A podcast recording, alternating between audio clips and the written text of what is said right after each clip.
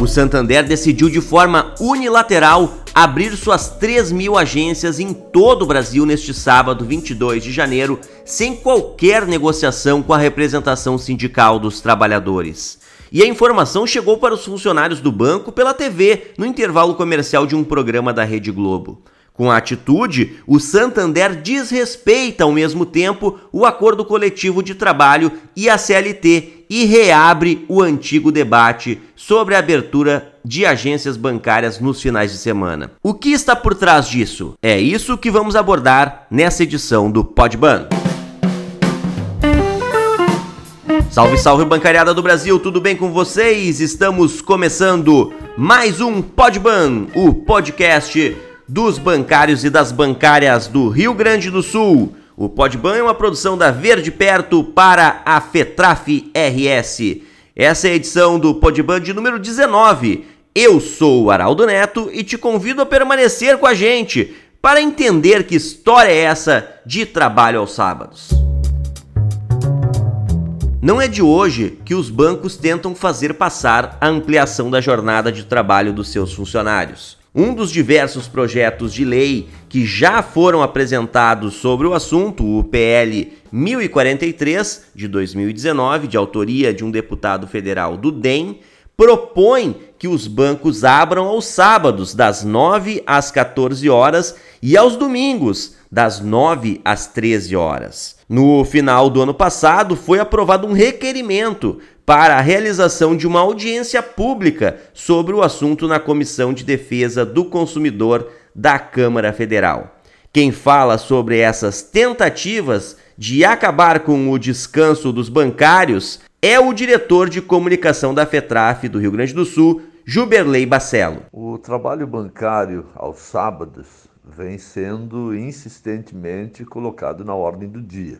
Enfrentamos isso em algumas medidas provisórias ao longo do ano de 2020 e 2021, onde emendas nesse sentido foram colocadas em medidas provisórias, como também em alguns projetos de leis que tramitam no Congresso Nacional e que prevêem né, o trabalho bancário eh, aos sábados e alguns projetos até sábados e domingos. Né? E agora, recentemente, os bancos têm colocado claramente que isso é de fato de interesse deles. Né? Alegam que as transformações do sistema financeiro, com o surgimento dos bancos digitais, as fintechs, né? que os bancos, para manterem as suas redes, precisam inovar, mas isso contradiz com os resultados que os bancos vêm tendo a cada trimestre, onde o lucro tem sido sempre superado. Então, nesse sentido, na verdade, o que nós vemos hoje é um ataque a um direito histórico da categoria bancária, que é o trabalho de segunda a sexta-feira e o direito né, ao descanso no sábado e domingo. Isso faz parte da história do trabalho bancário e muito por conta do quão estressante é o trabalho bancário. E nos tempos de hoje, onde sofremos com metas abusivas, dizer, mais do que nunca a necessidade né, de nós termos o sábado e domingo para o descanso. Todos foram pegos de surpresa quando o Banco Santander anunciou que o atendimento ocorreria no dia 22, sem nenhum aviso prévio.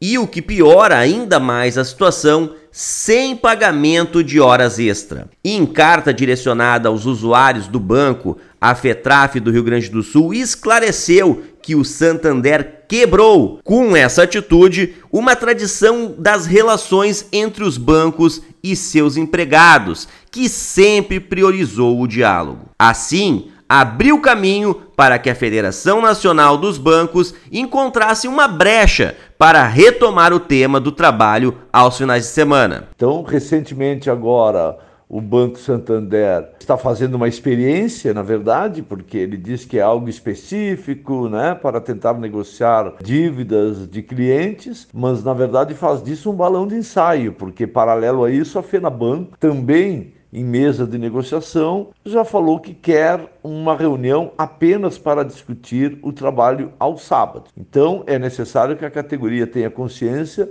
de que precisamos nos mobilizarmos, nos organizarmos para resistir eh, a esse tipo de ataque. Dizer, estamos enfrentando agora, denunciando o Banco Santander, realizando tuitaços, né, eh, e um conjunto de outras mobilizações, mas vai ser necessário que a categoria participe desse processo para que a gente consiga manter este direito. É evidente que isso está na onda dos ataques ao conjunto dos direitos da classe trabalhadora que vem acontecendo, principalmente a partir do golpe em 2016, onde sofremos com reforma, reformas né, trabalhistas, todas elas nesse sentido, a redução dos custos por parte eh, das empresas. E é isso que os bancos estão querendo também fazer com a categoria e nesse sentido aí de começar a tentar ampliar os dias trabalhados. Por isso, nós precisamos deixar bem claro aos bancos que não aceitaremos isso e que resistiremos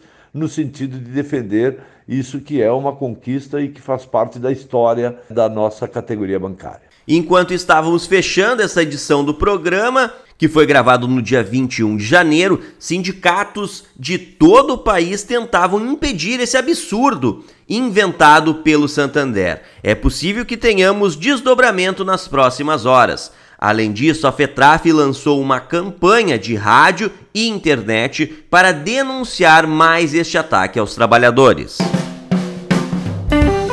E a trilha característica do programa está chegando para anunciar que agora é hora de conferir as notícias dessa semana do portal Bancários RS. E quem nos atualiza é a minha colega, a competente jornalista Aline Adolfs. No dia 18, agora de janeiro, o Comando Nacional dos Bancários se reuniu com a FENABAN e cobrou que os bancos mantenham os protocolos de segurança sanitária para garantir a saúde e a vida da categoria, assim como reduzir a propagação e o contágio da população pelo vírus da Covid e suas variantes. A representação dos trabalhadores também solicitou a suspensão de visitas a clientes neste momento de alta de casos de infecção, a retomada do teletrabalho em home office, melhorias do atendimento em telemedicina, o compromisso com a não demissão e a volta do controle de acesso às agências bancárias, entre outras reivindicações. Paralelamente aos esforços do Comando Nacional, cada comissão de representação dos trabalhadores buscou negociar melhorias nos protocolos relacionados à Covid-19. A Comissão de Empresa dos Funcionários do Banco do Brasil conseguiu que o banco voltasse atrás na exigência para que seus gerentes, pessoa jurídica, fizessem visitas presenciais para atingir as metas. Ou seja, os gerentes agora podem priorizar as reuniões com os clientes via videoconferência. Mesmo assim, ainda existem muitos problemas ali no Banco do Brasil, principalmente em relação à falta de cuidados com a Covid-19. A FETRAF procurou o Ministério Público do Trabalho para denunciar o descaso do banco com as regras simples, como o uso de máscara de proteção e distanciamento entre estações de trabalho, e também tentou negociar com o próprio banco sem resultados. Por isso, será realizada uma plenária no dia 25 de janeiro, às 18 horas, pelo Zoom, onde será será discutida a organização do dia de luta no BB previsto para 27 de janeiro e a gente vai aí enviar o link, né, da plenária para todos os colegas do Banco do Brasil. No Santander, mais problemas. A Comissão de Organização dos Empregados do banco enviou um ofício ao Departamento de Relações Sindicais reivindicando que o banco retome a adoção do regime de home office para grande parte dos funcionários e também o rodízio de equipes nos departamentos do banco. A demanda foi motivada pelo aumento de casos de Covid-19 e de influenza, a H3N2. Na carta direcionada ao banco, as entidades de representação dos trabalhadores também reivindicam melhorias para o atendimento dos trabalhadores nos convênios médicos, com a melhora do fluxo também de atendimento da telemedicina e a retomada da telemedicina do Albert Einstein, que foi suspensa em setembro passado. Reivindicam também que as agências e prédios administrativos sejam higienizados com mais frequência, inclusive seus sistemas de ventilação e ar condicionado. Muito importante aí agora com esse calor calor todo que está fazendo, pelo menos aqui no Rio Grande do Sul, né? Ter o ar-condicionado aí limpo e livre de bactérias e vírus e poeira, né? Os trabalhadores têm encontrado dificuldade também no atendimento do Saúde Caixa. O plano de saúde tem apresentado extensas filas para o atendimento e de mais de 14 horas de espera. A FENAI lançou um abaixo-assinado em apoio ao plano de saúde dos empregados e com mais de 25 mil assinaturas, a petição foi entregue à direção da Caixa e mostrou o quanto os beneficiários do plano estão atentos a qualquer movimento no sentido de enfraquecer o saúde Caixa. Agora, para quem ficou esperando mais notícias sobre a PPR do Banrisul, a novidade é que o acordo foi assinado pela FETRAF em nome dos sindicatos que aprovaram a proposta em assembleia. Porém, após o resultado das assembleias, o banco anunciou que os programas de remuneração variável serão extintos a partir então da instituição da PPR. Aí a maioria dos sindicatos que havia informado a recusa da base à proposta da PPR resolveu refazer as assembleias e dessa vez, todos os que refizeram as assembleias obtiveram a aprovação da proposta. Será feito, portanto, um aditivo ao acordo para inserir esses sindicatos que haviam ficado de fora no primeiro momento. As principais notícias da semana são essas. Eu volto na semana que vem. Um abraço a todos e todas. Tchau! Obrigado, Aline, e com isso colocamos ponto final em mais essa edição do Podban. Se você gostou deste conteúdo, compartilhe o link dessa edição do Podban com seus colegas de agência pelo WhatsApp, nas redes sociais. Isso é muito importante para fortalecer mais este canal de comunicação dos bancários e das bancárias. Certo, pessoal? Um abraço a todos e todas e até a próxima!